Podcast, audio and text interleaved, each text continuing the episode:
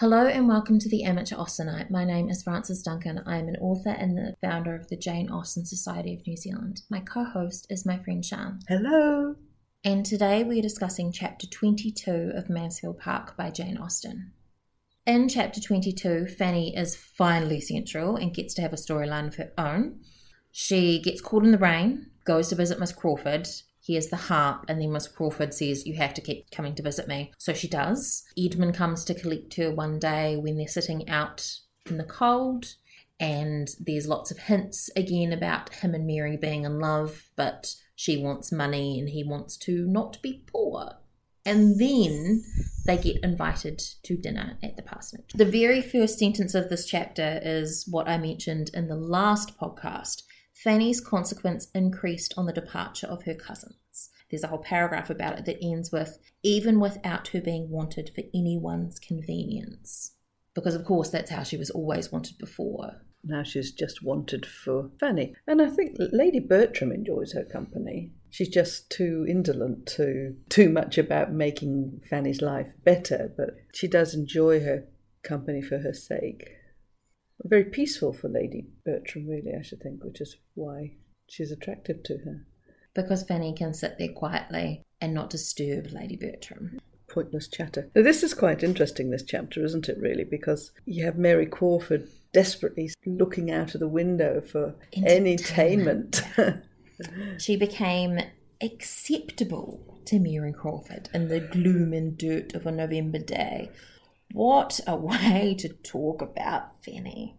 And Fanny could have enjoyed herself if she could have believed herself not in the way, even when they've specifically invited her in because it was raining.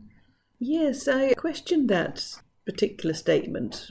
I would have thought she'd have felt more, um, rather than just being in the way, but as in, oh, well, because there's nobody else around. The book very clearly says that. She has no sense of obligation for being sought now when nobody else was to be had. So that's quite a strong statement, really, for Fanny, because if all she wants to be is of use, then actually she's being polite. She's not actually going out of any sense of obligation.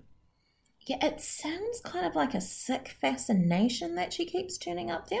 She could not be easy without going, and it was without loving Miss Crawford and without ever thinking like her. She did get occasional amusement, but often at her someone's expense. Yeah. An, Which... an intimacy resulting principally from Miss Crawford's desire of something new, which had little in reality in Fanny's feelings. Miss Crawford doesn't care about Fanny, she just wants the amusement of her and someone to talk to. Ironically, actually, Miss Crawford is probably almost the second most observant character in the book after Fanny. But in this instance, she's not sensitive. Or maybe oblivious to, or use. I don't think she's very good at, as it were, justifying her actions. If it makes her happy, she's going to do it. She's really surprised that Fanny's never heard her play the harp, but she's never invited Fanny over. And why would Fanny go to visit otherwise? uh, and convinces her to stay and listen to Edmund's favourite, which Fanny had been thinking about Edmund anyway. So that was undeniably either tactless or oblivious. she wanted to like whatever was liked by him. You can imagine that fascination there, couldn't you, there? With those people that you love, want to love what they love because you think it brings you closer to them. Which is a bit difficult sometimes when it's rugby or something like that it's a really unequal relationship between Fanny and Miss Crawford, and you can see that in their conversations. Fanny gets super excited about the nature and how wonderful, how very wonderful the operations of time and the changes of the human mind. And she's really thinking about something that could be a deep conversation. She's talking about the inequalities of memory I think she might be thinking about Mr. Crawford here, how she remembers him is different to how everybody else does. And Miss Crawford is untouched and attentive. Fanny loves nature. This she is does. a contrast, really, between the town mouse and the country mouse. And your country mouse has to be observant of the seasons. You need to know, and it comes on later as well. You can't just go out and buy things from the market. If it's not there, it's not there. I suppose in a modern age we are so removed from that. even in rural areas, you can still procure things that aren't grown at that time. This is something which is quite interesting, ironically, because it is something I've observed or been taken with in the last few years. It's an age thing, too. What I remember growing up is we talked about seasonal vegetables and seasonal fruits because they were not in the market, you know. So you always had cabbage. I mean, broccoli. We never ate broccoli. Broccoli is man made. Yeah, I was going to say, it wasn't a common vegetable when I was around. We did have marrow, which I loathe. Uh, whereas Miss Crawford, A, she doesn't have to worry anything because she has a poultry and she has a her own gardener and her own markets that she can go and see and so it's never a thing she worries about yeah, she has that conversation with her sister about the nurseryman and the poulterer, but mm. they don't exist at Mansfield. They might in the city, but not at Mansfield. And because Mansfield is not close to, well, I suppose it's a little bit close to a village, but it's not close to a big city, they would have to do everything themselves. Fanny is a great lover of nature. She's admiring the shrubbery that they're in, and Miss Crawford says the most hilarious thing I see no wonder in the shrubbery equal to seeing myself in it. it's not that she just appreciates the beauty. I think it's Fanny also appreciates the life in it, the change in it, the variety in it. Again, because she sees it over time. She goes into a great talk about evergreens and how they're different to deciduous trees and how fascinating that is. And I wonder whether that's a reference. Because around this time, of course, there was a lot of exploration and people bringing back plants from strange countries and things. So evergreens were not common there because, you know, holly was evergreen, yes, fir trees and things like that didn't grow as commonly then till later until they started having um, plantations of them. But you had all these explorers going out and bringing these exotic trees and plants back, which looked out of place, which she goes on in that. So, talking about, you know, are, are the firs so exotic here? Are the deciduous exotic when they go to where people have firs? That contrast of the something out of place, is that really, is it even a reference to her? But she does rather ramble a bit. So I can imagine why Mary would have switched off by halfway through. Okay. She has to keep pulling herself back because Miss Crawford is not interested in anything she talks about. Where she would have talked like this to Edmund. Miss Crawford goes on in her quite snobby way, being surprised that she's enjoyed herself for five months in in the country. Yes, I never spent so happy a summer. And then she goes on to talk about what she thinks would be ideal an elegant, moderate sized house in the centre of family connections, continual engagements among them, commanding the first society in the neighbourhood, looked up to perhaps as leading it even more than those of larger fortune. This is what she wants, but then she goes on to talk about Mrs. Rushworth being like, oh no, I wasn't talking about me. I was talking about Mrs. Rushworth. Even though Mrs. Rushworth actually has more money than everybody else in the neighbourhood, as far as we know. She has this lovely future fantasy of what Mrs. Rushworth's life is going to be like. She's going to fill her house and give the best balls in the country. None of it's going to happen. No, I know. And when I first read that, my immediate reaction was, you know, she's going to fill the house with the patter of tiny feet. That's no. what you'd expect for for a young married couple. Yes, but that isn't it. It was with balls, with parties.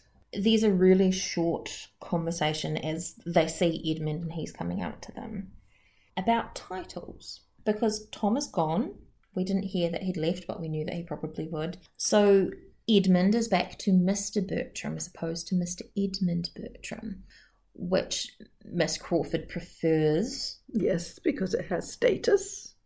But Fanny says Edmund's such a wonderful name, and she goes off into a bit of fantasy. Another rancher.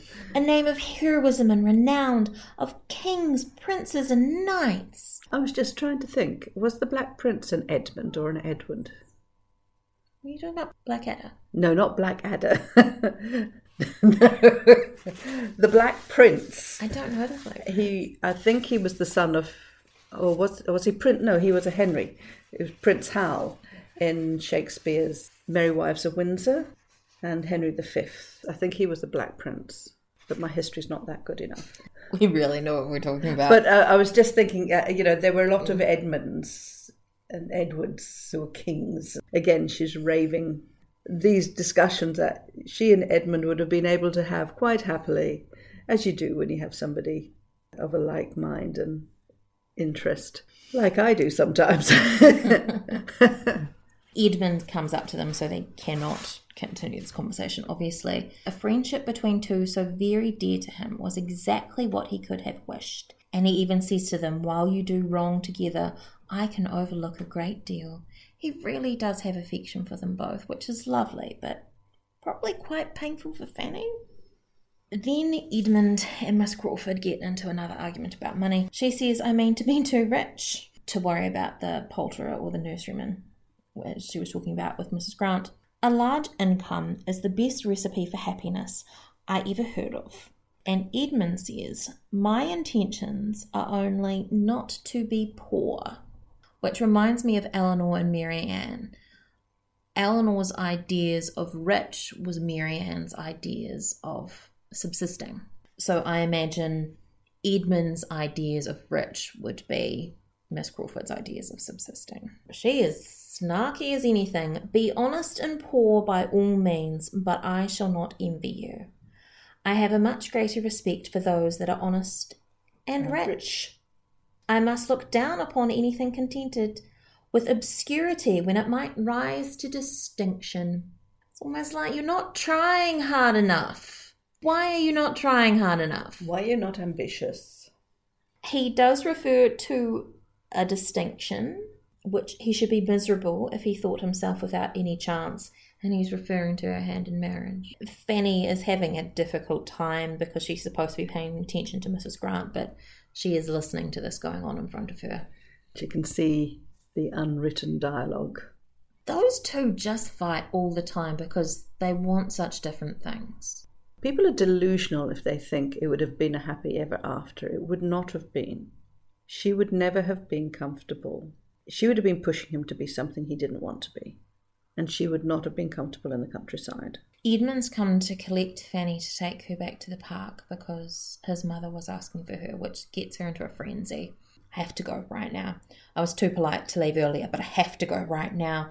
As they're leaving, Dr. Grant invites Edmund for dinner and Fanny's like, cool, I'm being left out again. I'm not surprised, but you know. Then Mrs. Grant, with kind of seems surprised at herself that it's just occurred to her, and she invites Fanny to dinner. Fanny does not feel that she can accept, though. It would be a flight of audacious independence. I love that wording. For her to say, Yes, I can come.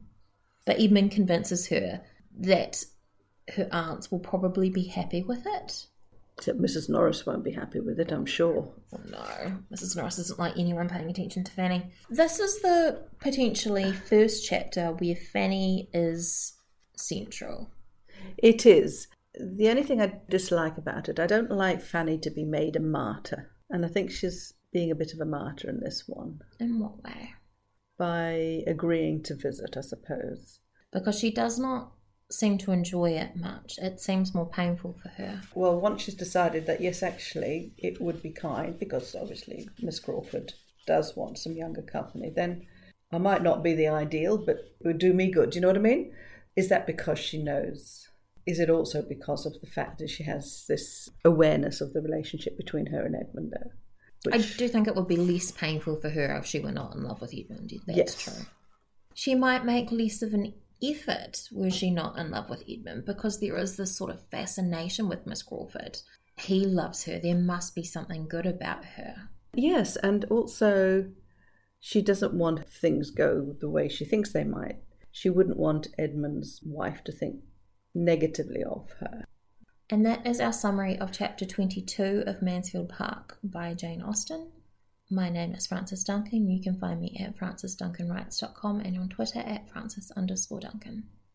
Thank you for listening and we wish you happy reading. Just popping back in to let you guys know that we have merch now. I haven't actually got merch with my face on it. That seems a little weird to me, but if you really want it, let me know and I'll do that. There's merch of the Jane Austen Society of Aotearoa New Zealand's logo, uh, some Jane Austen merch, and some Pride and Prejudice, heavily Pride focused merch too. It's on Redbubble and the link is in the notes. Happy buying!